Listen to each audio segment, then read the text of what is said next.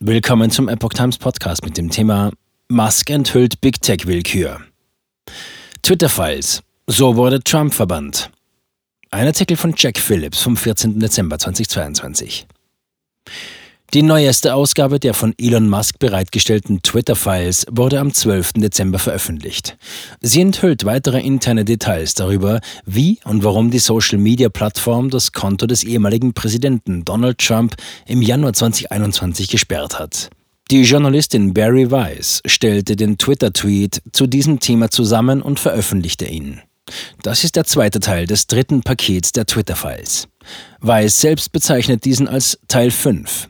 Die ehemalige Redakteurin der New York Times beschreibt zunächst die Situation vor Trumps Twitter-Sperrung. Demnach hatte Trump am 8. Januar 2020 noch einen verbleibenden Strike, bevor Twitter ihn dauerhaft sperren konnte. An diesem Tag schrieb er noch 2 Nachrichten, dann folgte seine Verbannung. Trumps letzte Beiträge. Ein Beitrag von Trump am 8. Januar lautete, Zitat, die 75 Millionen großen amerikanischen Patrioten, die für mich America First und Make America Great Again gestimmt haben, werden bis weit in die Zukunft eine gigantische Stimme haben. Sie werden in keiner Weise respektlos oder unfair behandelt werden. Zitat Ende. Die zweite Nachricht, die er an diesem Tag veröffentlichte, sollte seine letzte vor der Kontosperrung sein. Zitat, an alle, die gefragt haben, ich werde nicht zur Amtseinführung am 20. Januar gehen. Zitat Ende. Jahrelang hat Twitter internen und externen Aufrufen widerstanden, Trump zu verbieten. Twitter argumentierte, dass die Aussperrung eines Weltführers von der Plattform oder die Entfernung seiner kontroversen Tweets wichtige Informationen verbergen würde. Die Menschen sollten diese aber sehen und diskutieren können, schrieb Weiss am 12. Dezember. Nach dem 6. Januar 2020 aber, wie Matt Taibbi und Schellenberger MD bereits dokumentiert haben, wuchs der Druck sowohl innerhalb als auch außerhalb Twitters, Trump zu sperren. Während einige Twitter-Mitarbeiter den Behauptungen widersprachen, dass Trump mit den Twitter-Posts zu Gewalt anstacheln wollte, waren andere, deren Namen geschwärzt wurden, wütend darüber, dass man Trump nicht schon früher gesperrt hatte. Dies belegen Screenshots von Slack-Nachrichten, die in deren Diskussionsfäden veröffentlicht wurden. Diesen zufolge forderten nach dem Sturm auf das Kapitol am 6. Januar 2021 noch mehr Mitarbeiter des Unternehmens seinen Ausschluss von der Plattform. Wir müssen das Richtige tun und dieses Konto sperren, forderte ein Twitter-Mitarbeiter 3-mal hintereinander, wie aus dem Screenshot hervorgeht. Ein anderer behauptete, es sei ziemlich offensichtlich, dass er versuchen wird, die Menschen aufzuhetzen, ohne dabei gegen die Regeln zu verstoßen, ohne dies näher auszuführen oder Beweise zu liefern. Sie hatten gesagt, dass Trumps Beiträge über seine Wähler und auch darüber, dass er nicht zur Amtseinführung gehen würde, eine Aufstachelung zur Gewalt darstellten. Unbelegte Gewaltvorwürfe. Aber eine hochrangige Mitarbeiterin, Annika Navaroli, argumentierte, dass sie auch keine klare oder kodierte Aufstachelung im DJT-Tweet sehe und fügte hinzu, ich werde im Wahlkanal antworten und sagen, dass unser Team den DJT-Tweet bewertet und keine Verstöße festgestellt hat.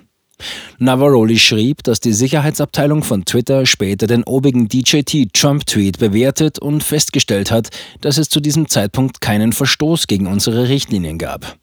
Weniger als 90 Minuten, nachdem Twitter-Mitarbeiter festgestellt hatten, dass Trumps Tweet nicht gegen die Twitter-Richtlinien verstößt, erläuterte Weiss, fragte Vijaya Gadde, Twitters Leiterin der Abteilung Recht, Politik und Vertrauen, ob es sich möglicherweise um eine kodierte Aufforderung zu weiterer Gewalt handeln könnte.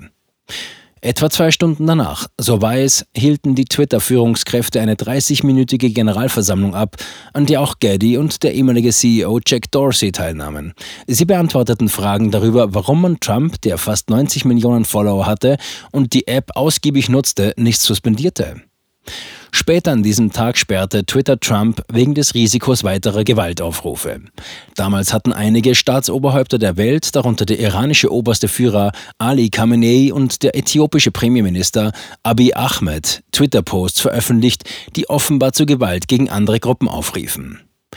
Nur wenige Tage nach Trumps Ausschluss forderten einige Twitter-Mitarbeiter die Plattform auf, medizinische Fehlinformationen über Covid-19 zu entfernen, wie aus den von Weiss veröffentlichten Screenshots hervorgeht. Twitter sperrte mehrere prominente Twitter-Accounts, darunter Dr. Robert Malone von mRNA Technology und der Journalist Alex Berenson wegen angeblicher Verstöße gegen die Unternehmensrichtlinien in Bezug auf Covid-19. Informationen vom 23. November zufolge hat das Unternehmen seine Covid-19-Fehlinformationspolitik inzwischen revidiert. Frühere Enthüllungen und Trumps Reaktionen. Die von Elon Musk bereitgestellten Informationen wurden unter dem Namen Twitter-Files veröffentlicht. Die Aufbereitung übernahmen Matt Taibbi, Bari Weiss und Michael Schellenberger. Die Serie begann am 2. Dezember, als Taibbi die Bemühungen Twitters aufdeckte, die Hunter-Biden-Laptop-Story der New York Post im Jahr 2020 zu unterdrücken.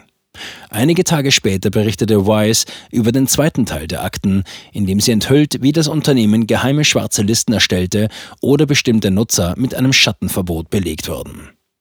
Die Teile 3 bis 5 befassten sich mit dem Verhältnis zwischen Trump und Twitter bis hin zum Verbot.